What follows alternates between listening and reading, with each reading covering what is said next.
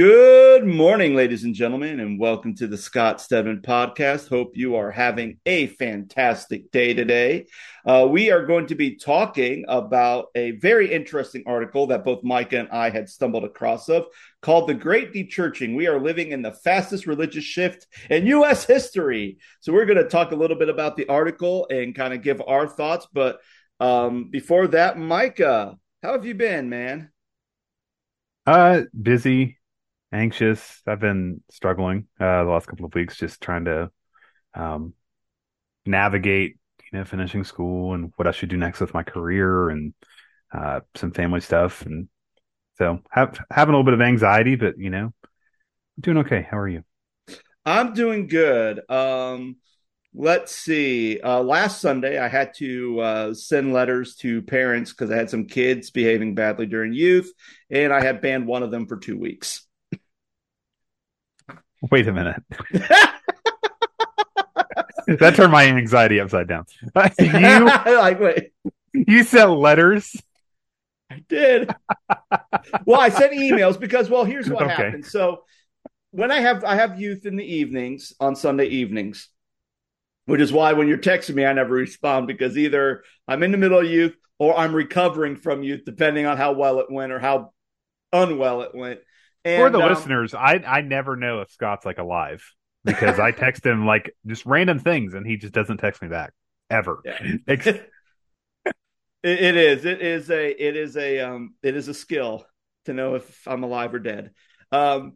So a couple weeks ago, I had a because what I've been doing is I've been having adults come in because before I was doing it by myself, which is technically not safe and according to like um the UMC has like these safe sanctuary um, protocols, which kind of keeps children safe, making sure you have two people in the room, blah, blah, blah. Just kind of, you know, just trying to make sure that everyone's safe and everyone's having a healthy environment. So one of my adults bailed on me. So it was just me. And I had five male students with me. Okay, you know, should I cancel? Should I go? I'm like, well, you know, I don't have any. Fe- it's not me and a bunch of female students, so you know, I'll just go ahead and go and we'll do it. And we're trying to, I'm trying to teach, and literally, people listening to loud videos on their phone. I tell them put away, they don't. Or oh, here, let me finish this video, and it's like a guy swearing like 50 swear words. Like that's not appropriate for you. Please turn that off. Um, why we're do why I'm teaching. Someone went and grabbed a bunch of toys from the place uh, from the uh, preschool that's there. They have a bunch of uh, play toys in the fellowship hall downstairs because we're still finishing up building their new playground. So they're bringing mats and, and they're like literally rolling up in mats, rolling all over the floor while I'm trying to teach a lesson. Like, guys, stop it. Put that away. Uh, knocking over trash cans. We go outside to play a game, and literally they want to kick the balls in the Broad Street, like like on a busy intersection. And I was just like, I had enough. I even text the parent like 30 minutes in the youth, come pick up your kid. They're behaving badly, and their parent doesn't come and pick them up. And it's like, okay. So it's all over. And I had to text at least two parents saying, hey, your student was behaving badly. When I told them to stop, they did correct, but I want to give you a warning because, you know, this is like consider this a warning because if it continues to happen, then I'm going to be, they're going to have, they're going to be banned from youth. And then the other student was really the main person who was doing a bunch of crazy stuff. So I ended up banning him for two for two weeks. And last year, this was the same student who I banned one week because of behavioral issues. So, yeah, so uh, that was two weeks ago. But since we recorded two podcasts the other day, like that's pretty much um, pretty much it in your life? Pretty much my life, yeah. Well, I mean, it's yeah. Sometimes you just have to do those things, right? When there's uh, bad behavior, and you know you have to have rules, and if people don't follow the rules and aren't willing to follow the rules, and I can understand why there there's going to be consequences for those rules. Yeah, and, and I think it's been hard. I think it's been hard for me to kind of go that route because I know how I was in youth and I wasn't the easiest kid in youth group. You're seeing it in the mirror, is what I you're am. saying. It's like I'm looking at the man in the mirror. but people people are going to turn this podcast off this week. oh yeah. But the other thing is, is I mean, I worked in, in camp ministry. Like our Mhm. big thing was always giving kids second, third, fourth chances, especially when I first started work doing working at camp. Like the director at the time was a judge. And sometimes he would bring kids who were like in the system Sure. or the juvenile system and bring them to camp thinking, well, have them come into a Christian camp. This will like turn their lives around. I remember my first counseling assignment. I think like three fourths of my kids were from the juvenile detention system. And granted, I got to learn about those kids. I got to learn about their home lives. It was probably like one of the most emotionally rough things. But behaviorally, yeah, there's some behavioral issues. But at the same time,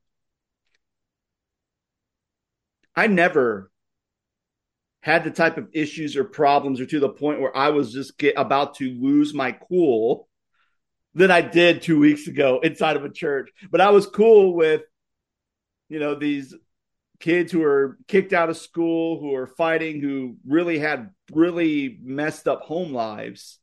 Uh, like I was able to navigate that. So it was so either I'm getting too old where I just don't tolerate crap anymore, or it was just really bad where I'm like, okay, I don't know why you're behaving like this. Because even the kid who, you know, who gets into a fight with his stepdad every single day, like a knockout fist fight, like when I say, hey, this is not appropriate, can you please stop? Oh, okay. Okay, Mr. Scott. Do you I'm think like, a lot of it has to do with with with the technology that that we have today? Like they can just see everything. Like whether it's a video game or a cell phone or a tablet. Like it, I was I saw a meme yesterday and I sent it to my brother-in-law who's a worship leader at a, a church in Georgia. And it says not a cell phone in sight, just people living in the moment. And it's like it's medieval people just swinging axes and swords and stuff.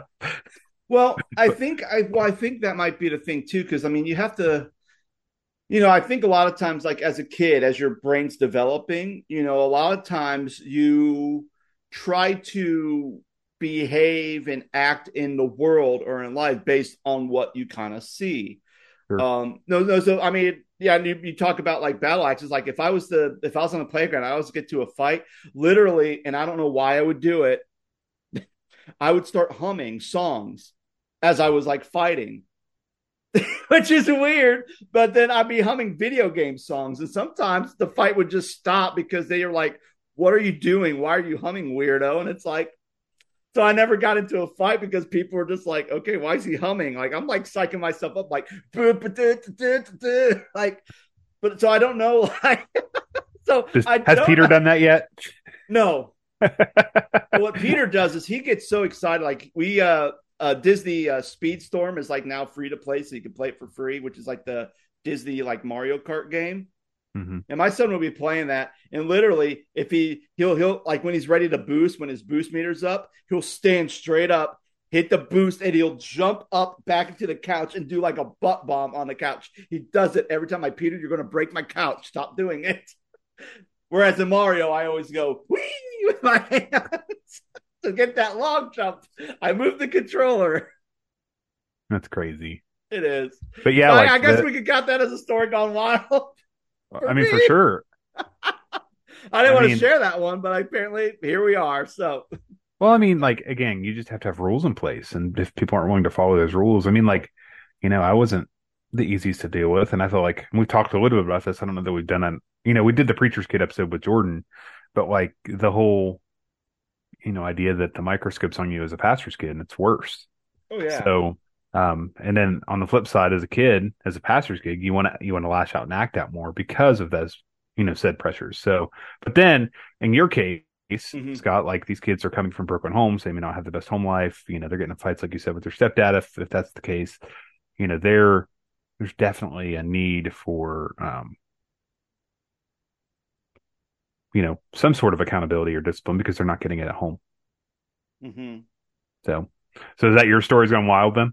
That's going to be my story's gone wild. Yep. Okay. So, I guess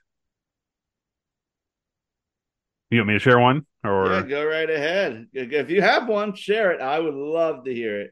well, I was thinking so there was one that I wanted to share, but I guess I'll share it at another time. But since you brought up camp ministry, Okay. um I went to the same camp that you worked at as a Mhm. kid. So you worked at Camp Marengo, which Mhm. is no longer a thing. Uh, Nope. correct. Um, Correct. so yeah, I don't want you to get on a soapbox. Sorry. Uh, I know it's kind of a, a it's still soft- sticky. After all these years, it's still a sticky subject. it still burns. it still burns. So, um, years ago, I'm talking, I don't know, I was seventh grade, eighth grade, middle school. Um, I went to Camp Marengo and Jeremy Halstead, which is Jordan Halstead's dad, was my counselor. And Jeremy led me to the Lord. He, you know, was the person responsible for me to, you know, finding my salvation. And I'm so grateful for that. And, um, my first or second year, I think I went there maybe f- four years total. Uh, you know, young all the way up through high school. You know, we we moved during that time, and so we were we were out of Central Ohio and more into Northeast Ohio, and so we went to Berlin camp after that for camp meeting and things like that. Once we moved, but um, I remember one of the first years that I went to Camp Marengo, I learned quickly that I was allergic to poison ivy Like- Mm. allergic, allergic, like so bad so that I got sent to the emergency room because my eyes were swollen shut. And um, we what year was that? Do you remember? 99, 2000, Okay. Right. something like that. Um, but I, we figured out that I got poison ivy from the smoke. We had like a bonfire one of the first nights. Mm. and the oils that were in the logs can penetrate through the smoke and if you you know are susceptible or allergic to poison ivy then you can certainly get it Yeah. i was covered in poison ivy i was miserable the entire summer because i had poison ivy like so much so that i scratched and i was just i had to be on steroids most of the summer prednisone um and i had i was living off the calamine lotion so um when when you said that uh I have a point to this. So it, it made me think it made me think of discipline, right? So like Yeah. John John Trussell, when people got in trouble, made people hug trees. Yes, I do remember that. I had to do that too because I. Well, that's another story, but go ahead. Yeah. But but like it just I guess it kind of ties together with the fact that I got poison ivy one year and it was really, really bad. And I think it was like my first year and like I was so bad that I wanted to go home, but I actually ended up toughing it out and staying uh for the whole week. And um yeah, that was one of my earliest camp memories. And it's funny because like I've you know, my life and journey has really been able to um you know, afford me a lot of great opportunities at camp ministry because I've I've been able to work at Camp Marengo, you know, go both, you know, be as a uh, as a camper and then go on later into life into ministry, and then um, I've been able to serve at, at Berlin. I've been able to serve at Lebanon, um, and I've been able to lead at other campgrounds all over the the country, uh, worship for, you know, I guess you want to call it camp meeting or whatever. Um, do they even call it camp meeting anymore? I think they do, but um, Hmm. but yeah, it, I thought that was hilarious when you you reminded me about being disciplined. So like I was thinking, oh crap, I got poison ivy really bad one year, but then it wasn't from hugging a tree because John Trussell made me hug a tree. It was because I got got it from smoke from a from a campfire. Yeah. Yep. So, and I've had that happen when I was at camp when we were doing the um when we are doing wilderness survival with uh, after school groups. They were handing me twigs and when I was putting them there and I was smoking and the smoke was hitting my arm and I had poison ivy just covered on my forearm. Like just my father-in-law Marty is terribly allergic to poison ivy. Like if you're in your backyard, Scott, and he's in Mhm. the next he's in the next yard over and there's poison ivy in your yard, he somehow manages to get it. That's how allergic wow. he is to it. So. Goodness. But, but he pours like bleach on it and burns it off. oh gosh. Apparently, Uh, bleach will help burn it. Burn It it, up. does. It, it dry. It like kind of dries out the skin and dries out all, and it busts open all the pus and dries everything out. So now that we've talked about pus, um, let's talk Oh. about the great dechurching. Dechurching. Yeah. So there's an article that was published actually the 26th of this year of September. So very recent. And it comes from a uh, website called groundswellmovement.substack.com. Um, if you happen to just go to that site and hit enter, it's one of the very top articles because probably the most recent one. They they specialize in like church leadership things and um, looking at ch- church trends, um, and they talk about the great de-churching, and they talk about how you know something significant happened. Uh, they mentioned that um, there has been an increase, a rapid increase of religious disaffiliation or the rise of the nones. And also in 2020, a Gallup study did a poll that the U.S. church membership falls below 50% for the first time. So, as far as they've been tracking church attendance, church membership, it has always been above the 50% mark.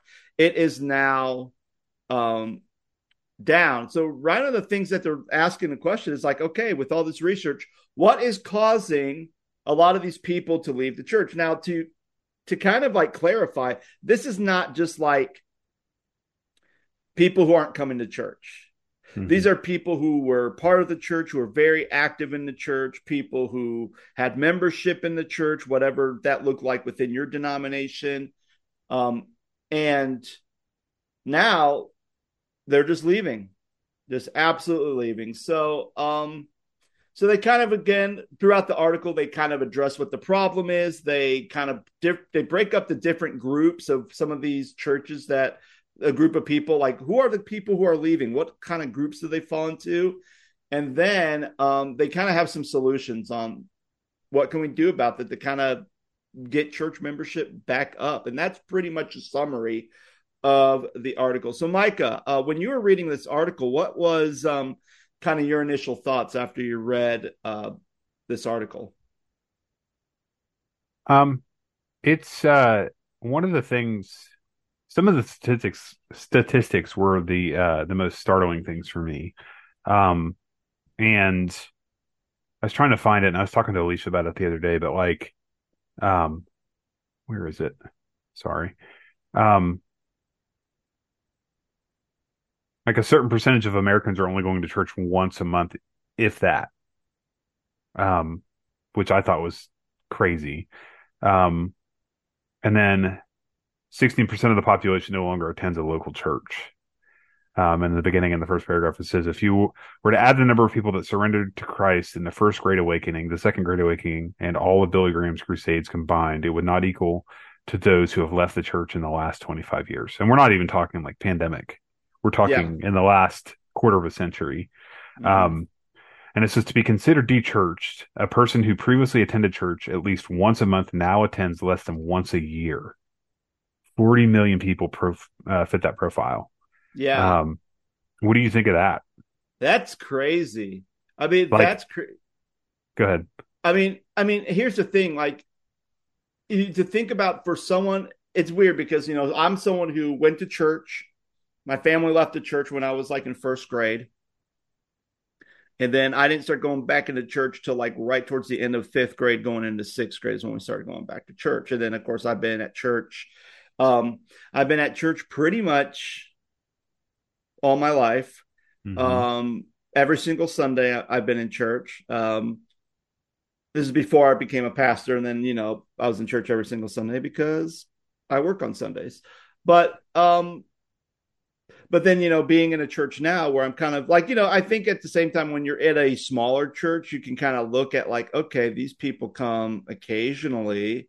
So you're, you're so you're in a way where you're like, okay, well, maybe they just need to feel more connected to the church. Maybe they just need to, maybe as a pastor, you know, I just maybe they don't know me very well. So, you know, there's always that pressure. Well, if they knew the pastor more, they're had a strong relationship with the pastor, then they would come to church more often, which that was never the case because you know, I'm not the I'm not the church, you know. So, um, needless to say, like, but now that I'm kind of not the lead anymore, and I'm kind of more in an auxiliary pastoral role, and I'm just kind of like looking at everything.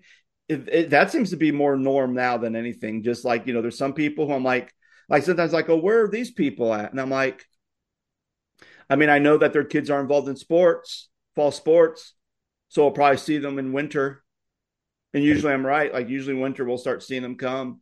Or like, oh yeah, there's this family and you know, I'll talk to them. I said, well, you know, every week and they go I talked to them. I was just having a conversation and just seeing how their summer went. And they said, Oh yeah, we're still kind of every fall we still kind of go to our lake house. So so they go to school Monday through Friday, and then the weekend they go to their lake house and they come back and they do all again. It's like, yeah, once winter hits, you know, we'll see you guys. I'm like, okay, like so it's so it's one of those things where you're just like, okay, this is uh very interesting. Like, you know, I think the prior, you know, reality is, is I don't think church isn't a, and one of the things that they say is, well, why did they leave? Well, church wasn't a priority anymore. And I know there might be some people who are listening to this going, blown away by that like what? Church is in the priority. Well well you have to love jesus. It's all about jesus. And and i think that's kind of the big thing is especially when we start getting down to the different groups on why they're leaving it's not necessarily about jesus or their lack or or their backsliding love for Jesus, it's really a lot of it is just church infrastructure.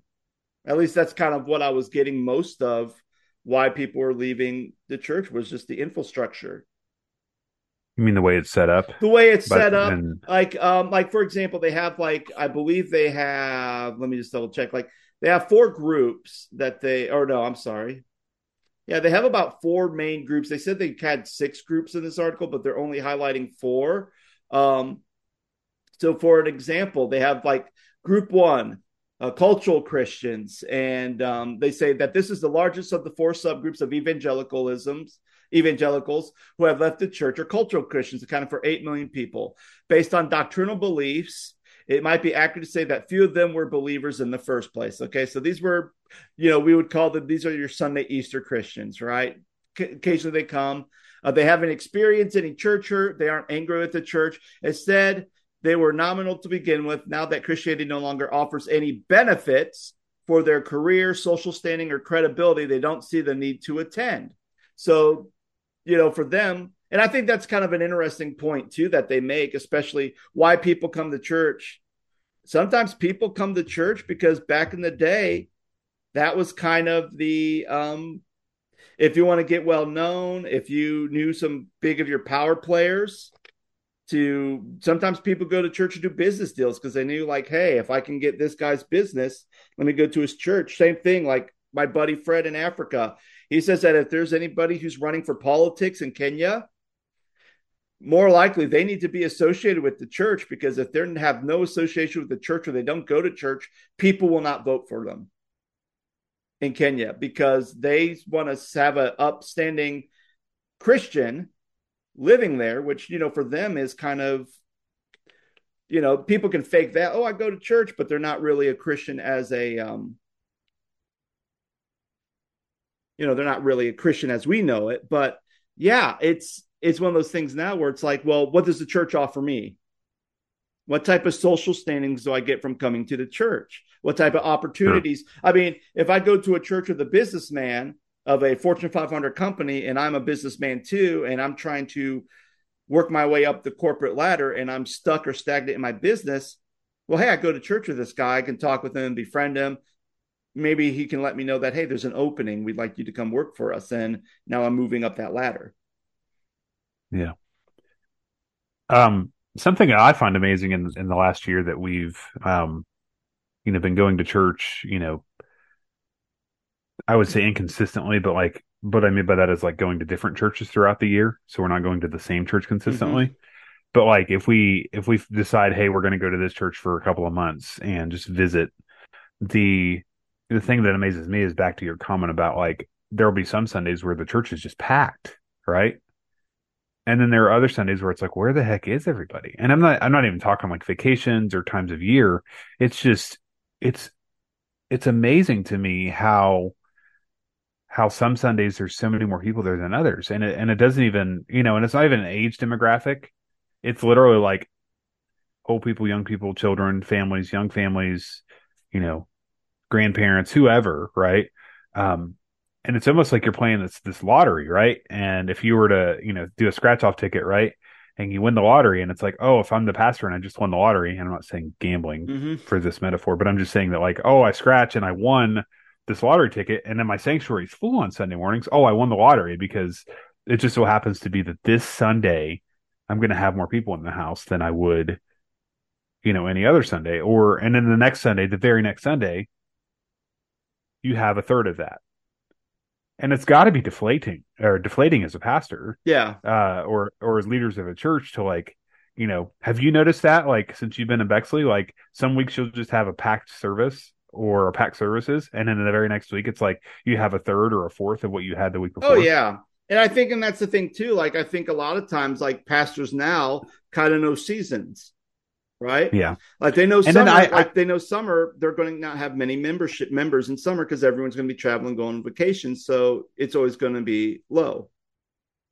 Well, and I also think too that like you you uh you you see that uh churches struggle coming out of the pandemic and then pastors will blame it on online online church. And I'm like, well, I don't know that people aren't coming because online church is an option. Like if they're not coming to church, they may not even be watching online. Well, and I think, Um, well, I think that's a big thing too, and I think that kind of fits in with group number two, which was your mainstream Yeah. evangelicals, where top five reasons they left, they moved. I mean, the pandemic hits, and if you're getting laid off and you're finding new work, you're probably moving out of the city or out even out of the state. Um, it was inconvenient, um, and I yeah, think it says I want to know if what did it inconvenient. I'm sorry. I- I'm just Sorry. I'm just more curious if inconvenient because I know I had some people who literally, especially in Virginia, since we there's only like 40 some Church of God churches in Virginia, I would have people who would drive 45 minutes to an hour to come to church every Sunday. Hmm. So I think Yeah. you know it's inconvenient. Well, if I could watch it online and I can say gas prices the way they are, why would I drive to attend in person services if I could just watch them online? Yeah, that we're, I was going to say that that the statistics that you were you were quoting it says what are the top five reasons they left? It says that they moved. Twenty two percent says it was inconvenient. Sixteen percent said a family change. Which what family change make you stop coming to church? Well, I think uh, Um, my you know I think if you have a baby, if you have a baby, and let's say that baby like Peter was like one of the gassiest kids I ever knew, um, yeah, and sometimes he'd just be up all the time. So if you're a All night. parent and you're up with a kid who's just fussing all night, you're not coming to church because you're just doggone tired.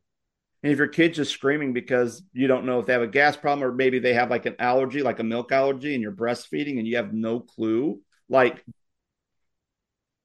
you're going to bring a fussy kid into a church where you're already maybe have some anxiety about that, but then you're sleep deprived too. So it's just like, well, I'm just going to stay home because I'm exhausted, I'm tired, and I really don't want to be around a bunch of people with a fussy baby. So I don't know. Maybe that Yeah. could be, or it could also be. I have a I have a loved one who is fighting cancer, and I'm their primary caregiver, and I'm just Yeah. basically taking care of them all the time. Well, and then like it goes on to say 15% said it was COVID 19. And then the other 15% said they didn't fit in. What do you mean? What do you think they meant by didn't fit in? Like just didn't fit in because they were younger and the church is primarily older in demographic? I I think it could be a couple things. Maybe they didn't fit in because of that, and that's the thing. We don't really know unless we can like look at specific. I don't know if there's like specific questions if you look down at the data, um, which I don't even think there was a link to. Sometimes I'll have a link to an article about the research, but they don't really have the actual physical research where you can actually look at all the statistics. But um, Well, you talk. We talked a couple of weeks ago about with the worship conversation, Yeah. right? Or the services, multiple services.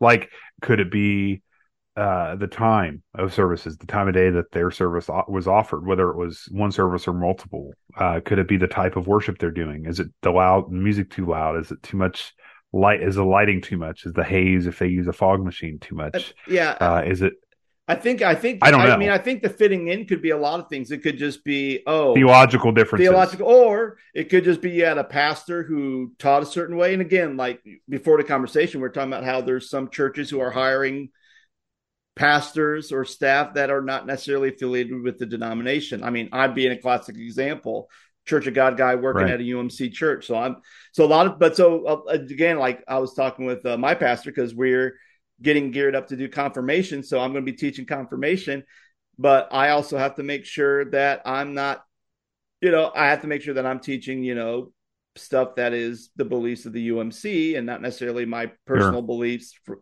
that are COG.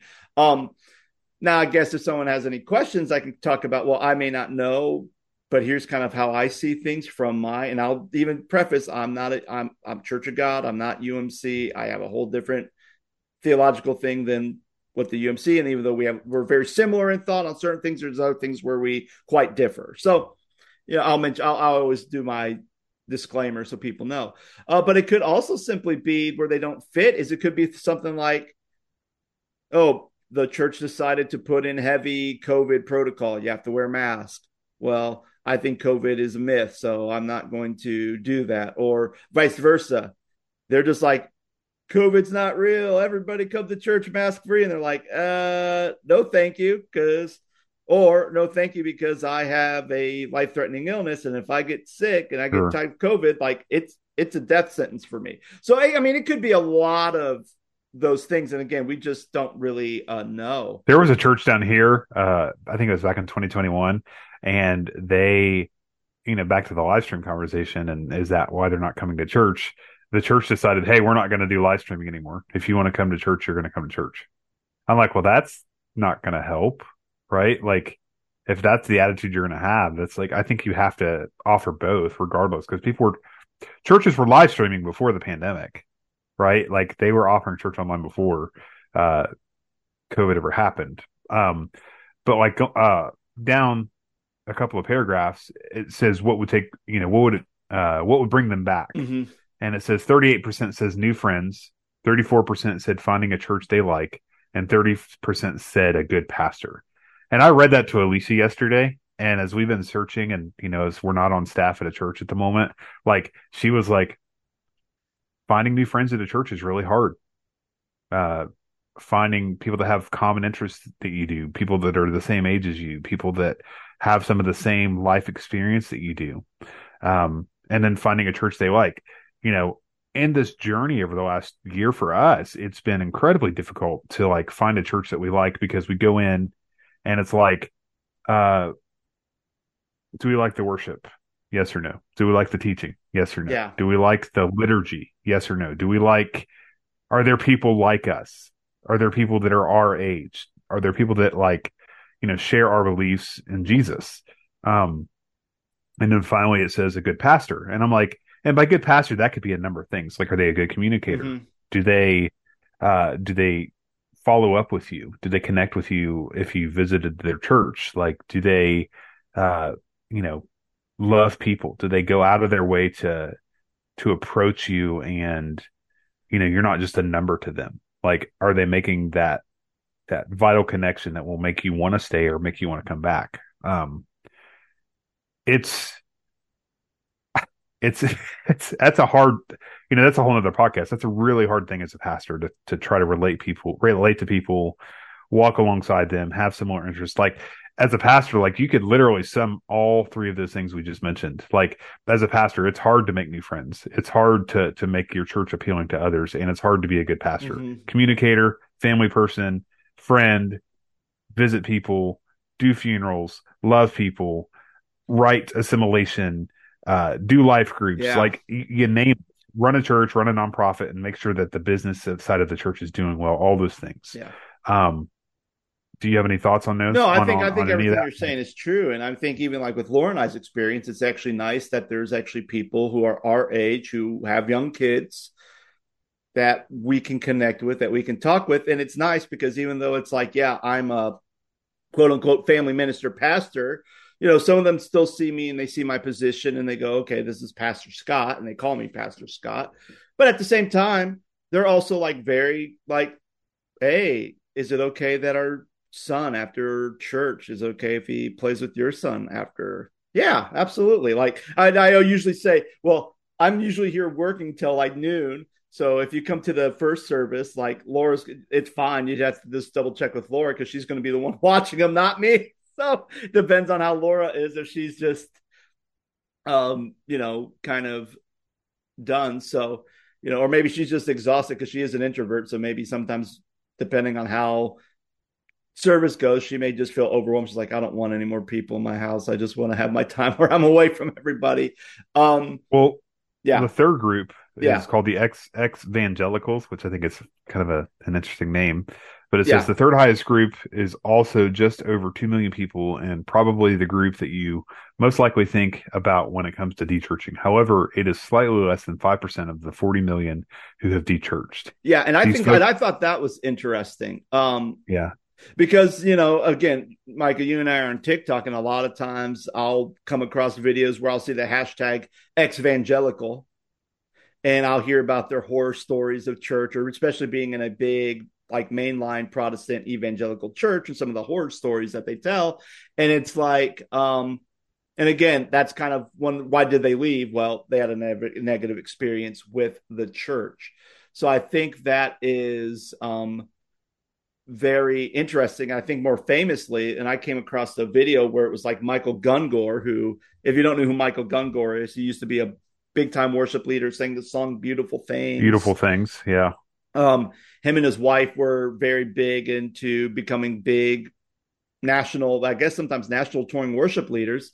And then they kind of had a crisis of faith and they basically end up leaving the church and they're still making like kind of like spiritual music, but not necessarily focused Christian. Well, he came back and said, Hey, just want to know that I'm looking for a church. And he kind of talked about how he was searching, he was kind of doing that. He was still like kind of, and he kind of, once he was able to find his faith, he's like, well, you know, it kind of led me back to Christianity. But, you know, for him, it's like, well, I want to try to find a church that is specifically focused on outreach and justice and not necessarily kind of a, you know, as what he would say, like a big conservative evangelical church, because that's, he doesn't want to go back to what he came out from. He wants to kind of go to something. It's like, I also live in Pasadena, California, if that helps. It's like, well, shoot, if you said I live in Columbus, Ohio, I'm like, come to Bexley United Methodist Church. like, you know, Yeah. um, but yeah, I think that's interesting too, where you know that's kind of where I think a lot of ex-evangelicals are is they have it's not necessarily that they don't like Jesus in some ways.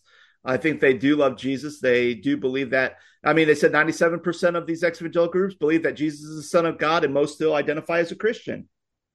But Yeah. their big issue of why is that they it's had to do with a church that probably teaches one thing, but their actions prove something different. Um, Well, well, think about this for a second. yeah, go right ahead. I was talking to Jeanette Flynn, who's been on our show a couple of times yes, the other day, and we were talking about the the way the church is looking these days and moving forward, and how it's okay for church to not look like a physical building anymore. And she was uh, she was telling me about a young pastor who's probably like our age or in between our ages, Scott, and she mentioned that he was like a bit like associate pastor, an executive pastor, or a teaching pastor at a bigger church in Indiana, and he just felt like the Lord was calling him to go do something else with the church, and they believed that it was like doing like an apartment ministry. Like they went, bought an apartment complex, and they're doing like small house church in an apartment complex in the greater Dayton area. And so like it's not like, hey, we're going to go to corporate worship at a physical building on Sunday mornings at 10:30 a.m. and sing a bunch of songs, read a scripture and have a message. And you know, part of the evangelical church struggle for that is that you've got a generation of pastors and leaders who don't understand that, right? Because their whole life has been I think of my dad, right? yeah, Whole life has been nothing but pastoring and leading a church. Mm-hmm. pastoring may not look like that in 10, 15, 20 years. Yeah. Uh, and if some of these churches close because of decline in health and decline in, in, in attendance and things like that, what are you going to do and where are you going to get your spiritual nourishment, right? Like, are you going to do just a small, like, house group, uh, house church kind of thing where you sing a couple of songs, you break the word of God together? Like, um, uh, my chiropractor is is a, is born again and he he's a wonderful Christian man and he you know their church went through a bit of a transition in the last year or so. And so like there's you know he and his wife have five children and then there's another family in their church that has five or six children. I think all of which are adopted because they couldn't have children of their own. And so they literally do life together and so during that transition of church for them they got together on Sundays and they broke together the word of God and they sang a couple of songs and they they they planned out what it would look like to have a, a small group setting together every Sunday. And they're having church. It's just not in a big, you know, Bexley United Methodist Church or, you know, Crossroads Church in Cincy or whoever, yeah. right? Mm-hmm. Like it's it's yeah. completely different than what we know as church and what we grew up with as church and what we've been on staff at churches for. And I think that's okay. Um, mm-hmm. As long as the word of God is being proclaimed and, we, and we're, we're doing, doing what Jesus told us to do, which was love God and love each other and lead people to him and go out into all the world and make disciples. I don't know that in scripture it says, Hey, you have to have this physical building, right? Yeah, absolutely. Or, you know, and I'm sorry about the side tangent, but it just, it no, made me fine. think of that because the evangelical church isn't what we know it is anymore. Yeah. And and I think um, you know, and I think just to kind of hit on a the evangelical thing, um, kind of like the mentality. I want to read this. This popped up in my feed this morning from a friend that I attended school with at Anderson. And it's very long, so I'm just going to kind of hit a couple of um couple of um a couple of spots. It says, uh, talking to my daughter today. And again, this is a lady who is who has a couple of foster kids. So someone who in the foster system, but now they are actually legally her own. Um, so talking to my daughter today, I was able to explain how I feel about God and the church and religion, something that I've been wrestling with for years. Uh, let me say that I believe 100% in God, and I've never doubted him or wavered in my love of him. That's not to say by any means to stretch that I had a perfect or I'm never wrong. It's also not to say that I do things or handle them right all the time. In 2015, I traveled around the world and I got to experience um, different churches outside of America and how they did things. Um, everything people in the church who did things with less, less money, resources, opportunities, and love. And I'm so impacted strongly by the lessons of loving people who have experienced different lives and experiences that I have truly trying to know and understand and love them the way I believe Christ would. I've come to hate the things that I believe aches God's hearts, like bigotry and racism and prejudice and inequality and injustice, as well as I believe that I am doing wrong if I don't stand up against those things. Uh, then I came back to America and uh, have seen how much hate and hate bigotry has infiltrated the church. I've been told to WWJD, but that only counts if you aren't protecting yourself and your home and your health and your family and your freedom. Um, I've been part of a community where people would come to church and pretend to be holy and God fearing, but then get blacked out, drunk, high, sleep around during the week, while simultaneously being so judgmental of other people's sins. I have tragically found myself understanding phrases as a Christian, such as there's no hate like Christian love, and I like your Christ, but I do not like your Christians. Your Christians are someone like your Christ. I have deeply struggled not with being associated with God and Jesus, but being associated with other Christians. I have struggled to sit in pews every Sunday, listen to sermons about how we should be as Christians, while my kids are treated the opposite by the kids in the same church because they are different. Why are people mm. leaving the church? Well, we say one thing, but what's actually happening is different. And and again, like you know, I think about that, and again, I think this person goes to a larger church, but that would be kind of the big thing. It's like you know, this lead pastor could be all about hey, about showing God's love, doing that, but then within your youth group, you know, you have kids making fun of someone because they're adopted or they're a foster kid, and the youth mm. leader's not doing anything about it, or you know, saying, "Okay, you're banned from youth for a couple days." Um, couple years. a couple years. you know, I, I, don't think I'd go that far, but you know that's the reason why. And you know, and that's the thing. The key to win exit evangelicals is to win their trust with a posture of humility, active listening, and curiosity. And I think a lot of times when it comes to people who are either struggling with their faith or people who have left the church and uh, would consider themselves an ex evangelical, the moment they start talking about their experiences or the moment they start talking about a little bit of what they're seeing within the church that they left and kind of some of you know, it's almost like the, the, instead of being curious and listening and asking questions and kind of really trying to under, get to the heart of the issue, right when they start saying certain things like, "Oh, I don't like that pastor always said this. It's like, well, maybe he meant this. And it's like the defense always comes from the institutional side than necessarily of understanding the person right where they are and going, okay, can you expound a little bit more on that? I I I don't want to assume what I think you're thinking. Can you build that out? So I think that's something that um that uh we can definitely uh you know, definitely we can go there and talk about stuff. And just, and again, I think the main thing is they may say some stuff and you might be like, oh, I want to defend, I want to defend. But you have to remember 97, what was it? 97% of evangelicals that claim they're evangelicals do believe that Jesus is the Son of God. And they still identify as a Christian. So even if they're saying something that may sound controversial or that may sound like that they don't care about Jesus or they don't love Jesus or or they don't believe in what the Bible teaches. Like you can't automatically assume that because right now they're just trying to talk about things and are just trying to break these layers of hurt and teachings that have been implanted in them. And they're thinking, like, well, wait a minute. We're teaching this, but we're doing this. Like this doesn't this doesn't connect.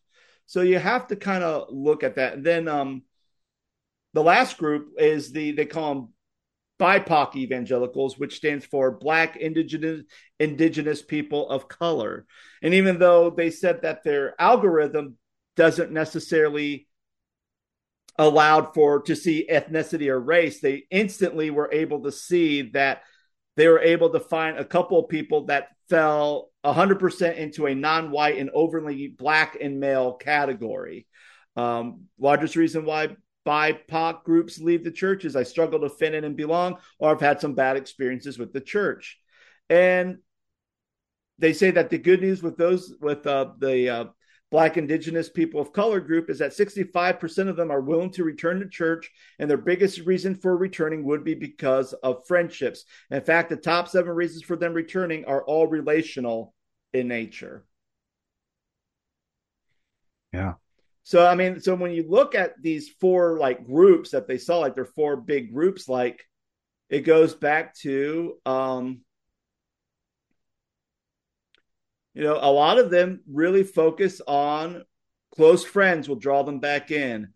Um, finding new friends. Um,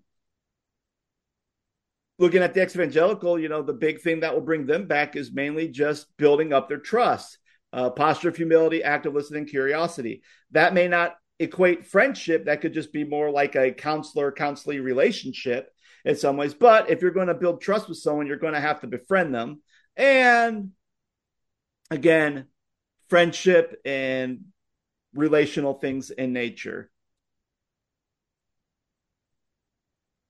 Um, I just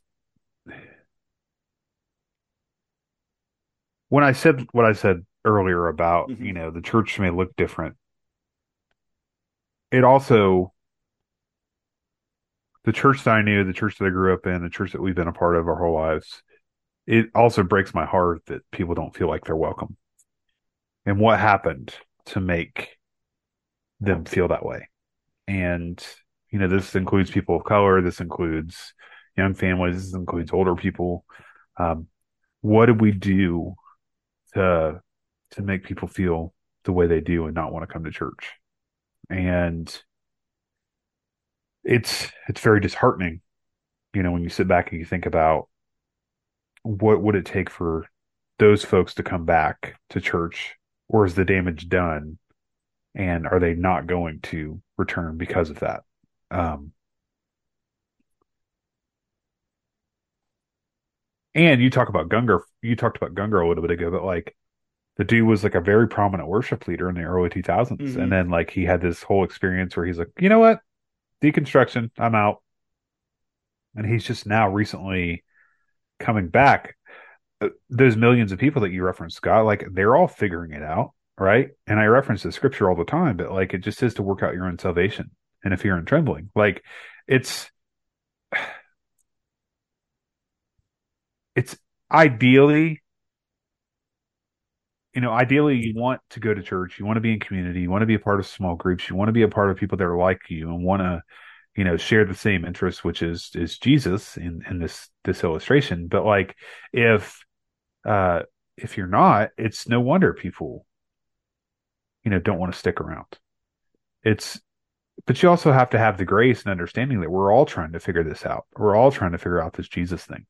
Um, and it's not just about a title as pastor. It's not about being a leader of a church or a small group leader or an usher or a sound engineer or a lighting technician. It's, it's all about Jesus. And, um, one of the number one things that my wife and I see when we go into churches that may be primarily older in age or demographic is there's a lot of territorialness. And that territorialness is a big turnoff for young people.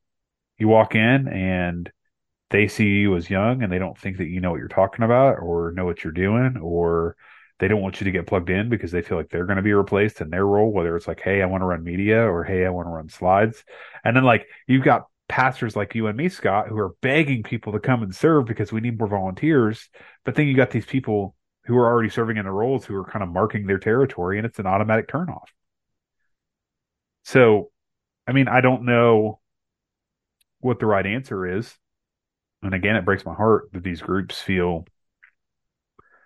you know, quote unquote left behind. But, you know, as the article says, where do we go from here? Um, I love the quote in that first sentence. It says, Max De Pree, is it De Pree? Max De Pree mm-hmm. once said, quote, the first job of a leader is to define reality, end quote. And uh, I find this research to be incredibly helpful for understanding the shifts happening in the local churches in North America. How many pastors, Scott, that you know or know of, are do a great job of defining reality? As you laugh. Uh, well, and this goes or, or scoff or whatever. I'm going to say this, and I'm probably going to get in trouble. So let's just. He let's took just the glasses off, folks. I took the glasses off because I'm. Here's the problem. When we talk about Christianity, a lot of times it all goes back to how do we read and interpret the Bible that's always going to be the foundation of everything as a Christian that we do, whether we're a Christian leader or you are a parishioner of a church. How you read the Bible and how you understand the Bible is always going to shape. And I mean, I took a class where we're in a hermeneutics class on a doctorate level, and literally my professor broke down and said, here's like, you know, there's 11 ways people can view and read the Bible from, you know, it is the infallible word of God, all the way down to this is a book of prophecy. Where if you can read it and you understand it, and, and if you're really good at understanding the Bible, then you can be able to crack any code in our universe, even to knowing when Jesus is going to come back, you know, like that sort of thing. So I think to answer your question, like, you know, the idea of understanding reality, someone may hear that and say, "Oh, well, you're being too worldly." You're being too worldly with your thoughts. You know, it's all about the Bible. You need to live a good biblical life. Well, I can have people who could be very faithful to studying God's word, to understanding the Bible, study commentaries, look at everything, and yet there could be certain topics where they would disagree on and they both would say, well, this is the biblical view. So I think a lot of times this idea of reality is is not always an absolute. I think there's some things that are absolute that we can read from the Bible and say, yes, this is an absolute biblical truth. And I think there's other things that really it boils down to your interpretation and how much things are influencing you, whether it's your denominational belief all the way to your political belief. And so the idea of reality, I think, is kind of a bit, in my opinion, a bit misleading because we can easily say, well, this is truth and this is the true way of reading something when someone else can read the same exact scripture, do the same exact research, and come with a different collusion from the same exact passage or scripture verse. Yeah. Does that make well, sense, or did I go too far off the uh, trail? No, I think you're you're you're accurate in your your statement there. Like I think that you know it's. I'm going to get in trouble. It's it's no different. It's no different than like having the conversation about alcohol, right? What's the word to say about alcohol? Clearly, it just says this: don't get drunk. right? It doesn't say don't drink it. It just says don't get drunk. And then some people get so caught up in the whole idea of we're not drinking. Our church doesn't drink. If you drink, you can't be a part of our church. And that's just one example of, of, of theology that people get hung up on. Men and women in ministry. Like it, that the whole, you know, people get caught up on the whole second Timothy or is it first Timothy uh, passage where, you know, the, the when women should submit to their husbands and, you know, all those things it doesn't say anything about a woman pastor submitting to a male pastor. It just says women should submit to their husbands. But that has nothing to do with men. So, like, what I'm saying in this illustration is that, you know, there are many examples where people just get caught up on theology, and like that's that's what we were talking about earlier when we, I think it was like the first or second group, but it was like, you know, people people are walking away from church because they don't feel welcome, right? Or it may be a theological difference. Like why are we getting so caught up on those little itty bitty things that don't really matter when all that matters is people's salvation in Christ? Mm-hmm. And I feel like you and I, we've been doing this for almost two years now. Like, it's almost the same conversation every week about salvation and about theology and about the church. And it's like, when are we going to grow up and just, just accept the fact that Jesus died for you, Jesus loves for you, and you can have salvation in Him. And we're still hung up on these ideas in 2023 of, oh, we have to sing hymns because there's a doctrine of our faith. Yeah. Oh, we it, have it, to do this style of worship, or we have to do, you know, we can't, wear these clothes. You have to wear a tie, Scott. Like yeah. women can't serve in ministry. Like all these illustrations, alcohol is bad. But what? Like, why are we getting so hung up on those little things? Well, and and again, like I mean, you look at their solutions. Here's their solutions, and it's like the same thing we've been preaching. You and me have been preaching for the last couple of years since we've been doing having these conversations back and forth. Like it's about community. It's about, you know, people say, well, they want to find a church where they fit in. I mean, reality is, is yeah, you're going to probably have some people who are younger. They're going to go to walk into a church which filled with older people, and they're going to be like, oh, we don't fit in because there's no one our age.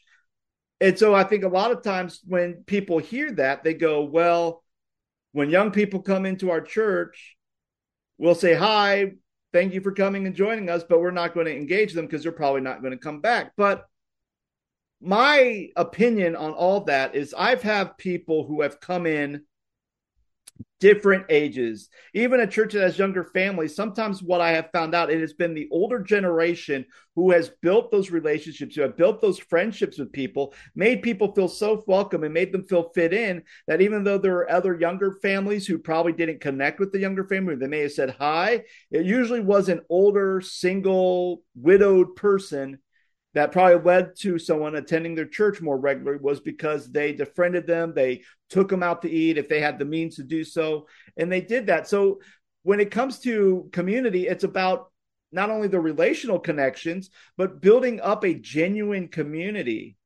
And I think a lot of times people can smith can smell if someone's being genuine or not a mile away people are going to know if you really actually care about them, regardless of how old you are or the age of the church.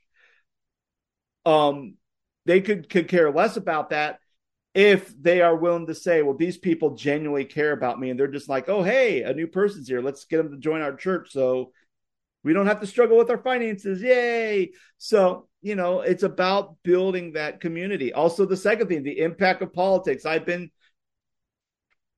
I've been preaching till I blew in the face that the church should not be taking political sides or should not be focused on politics at all. And not only that, from the from the pulpit, but even within the congregation, when it's I know it's the election, the 2024 election is going to be coming up soon. We're already in that political season now. And frankly, I don't want people to hear and to talk about politics right in the lobby when everybody's coming through. I mean, it's funny because I'm sitting literally, I walk through church, I talk to a variety of different age groups of people, and not once, not once have I heard anybody, anybody talk about politics. Which is surprising because I probably would have started hearing political talk at the last church I worked at. I probably would have started hearing political talk back in 2022 about next year and would have been hearing about politics all the time in the sanctuary, out in the hallways, in the kitchen, in the classroom, in the, you know, it was just like you know, what's the core message? It's not politics, it's the gospel of Jesus Christ. That should be the only thing we should be talking about and not about Biden this, Trump this, DeSantis this, um, Kennedy this. Like, you know, they're not God, they're not Jesus. Stop talking about it. Uh, mental well, health. I think the, the, pan- the pandemic escalated that as well. Like, well, I think it it escalated. I think it started to escalate way before the pandemic, but the pandemic was just basically help. pouring accelerant on a fire. Yeah. I mean, they talked. The third one is you know the challenges of mental health, which I feel like if there's any group that I mean, I know the United States is not really good about doing mental health, and they have a whole history about mental health. I think they're doing a lot better now, but the church is off. Has been awful about really tackling and discussing about topics of mental health. Well, you just have to have more faith. Well, sorry, but chemical and biological imbalances have nothing to do with faith. I mean, that may be that may shock people, but um, it doesn't. Um, and then the last thing is, um, you know, the church needs to be mobilized, which is kind of what I was saying earlier. Like it may look different. Yeah, and again, I love I love this thing. No there is no amount of programming excellence, compelling sermons, or relevant worship services that will bring them back. The key will be mobilization and training lay leaders and building relationships and bridges with the dechurched.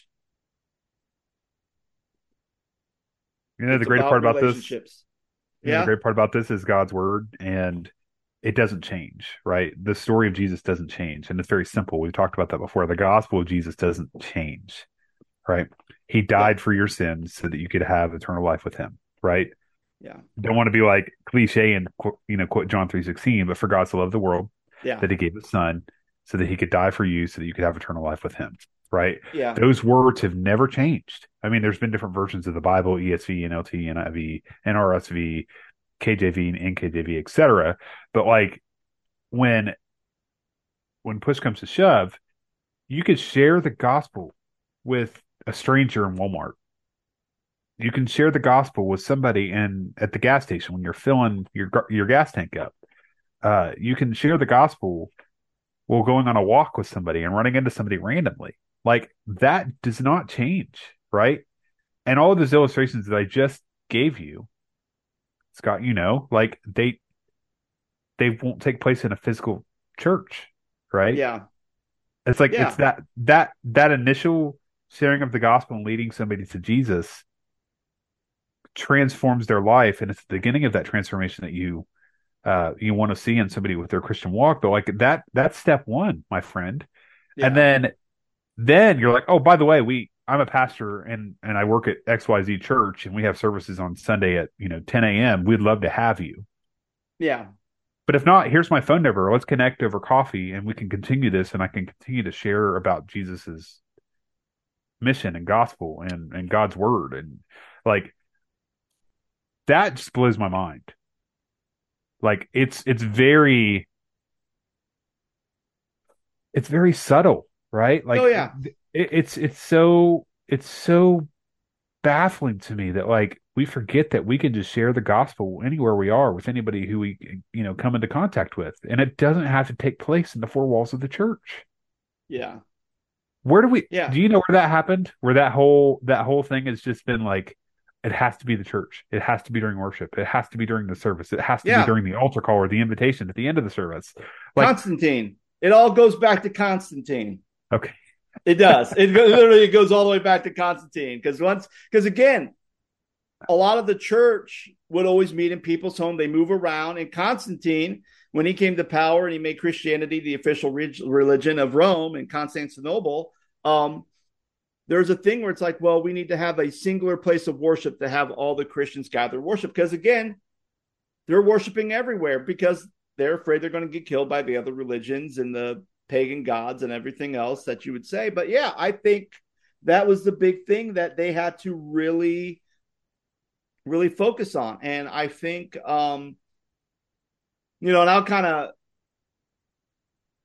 I had a thought and I can't remember, but I have to remember. So you mentioned that you know the Bible never changes, and yeah, and if you look at the Bible, a lot of times when you look at Jesus, you know, Jesus wasn't preaching at the agora; he was preaching right. on a mountainside. Yeah, he wasn't Jesus preaching did- at Crossroads Church or he wasn't he preaching was- at Elevation well, Church. Occasionally, he, wasn't, did preach in the synagogue, but then he'd be preaching in Right. people's homes. He wasn't Right. open. He didn't open up a event center to have open up a big long table and had meals with everyone. He was doing it in people's homes. And a lot of times, when you look at how Jesus did ministry, and even if you go to the Old Testament, a lot of times we do get caught up with the prophets and them preaching. And but when you start looking at like Exodus, when you start looking at uh, Judges, Joshua, when you start looking at Ruth, uh, when you start looking at Daniel and Ezra and Nehemiah, look at the relationships that are being built. I mean, the reason why um, Nehemiah was able to go back and rebuild was because of the relationship. He was the cupbearer for the king, and he had a great relationship. And he heard that, hey, Israel went back home and everything's in complete ruin. It broke his heart. And the king says, What's going on? You seem out of it. And he's like, Oh, my home is destroyed. We'll go back and rebuild your home. Relationships are key. And especially for you who are pastors who may be listening to this, you could be building up a relationship with people who may not be going to church or an evangelical or someone who may not even have any background in Christianity or any Christian faith.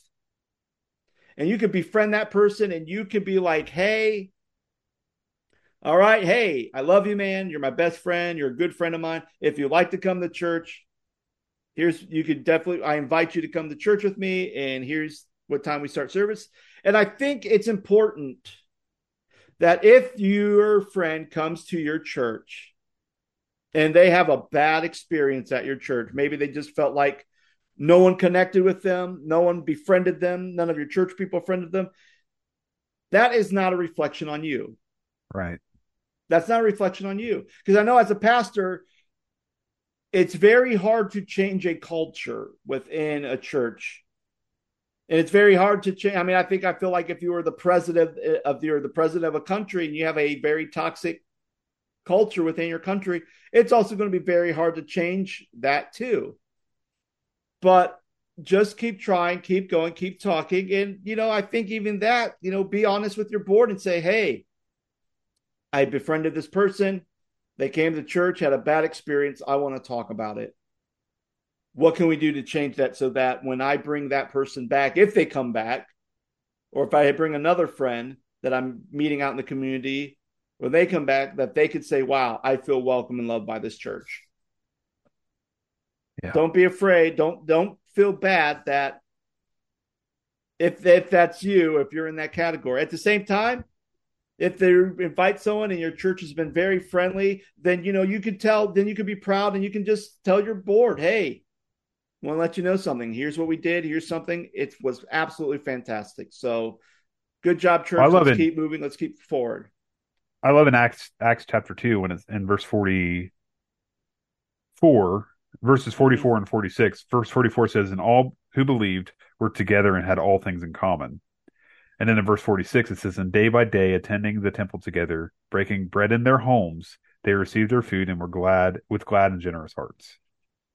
Like they did things together. They liked each other. Like it's it's amazing how we miss those little nuggets. Yeah, So- absolutely. I really enjoyed this article. I don't know about you. It was I did. kind of, I did too. It was stunning some of the statistics, but like church, we got stuff to work on. Yeah, and I think this article is good too because they really break it down in very simple forms. Is even if I say, because I mean, I think a lot of times people are like, "Oh, these evangelicals are really destroying the church." Yeah, that's like four percent. That's four percent of the people who have been leaving the church. Like the your larger per- percentage of people are these. This is the group that it goes. So I think it's a very good article for people to look at. I think if you're a church leader, this may be a good article for you to bring before your leadership committee, bring before your pastor. If you're not a pastor, if you're a pastor, bring it before your elder board. I think this is good to really talk about it, uh, really dissect it, and really say, okay, here's the statistics where they are. What can we do so that we don't become a statistic and that we can kind of become the, we can kind of turn this trend or turn this uh, downhill slope around. I think that's very wise for us to do. So, anyway, that's going to be us uh, it for us today, friends. Hope you've enjoyed this episode. We hope that you'll listen to us next week. We'll be back episode.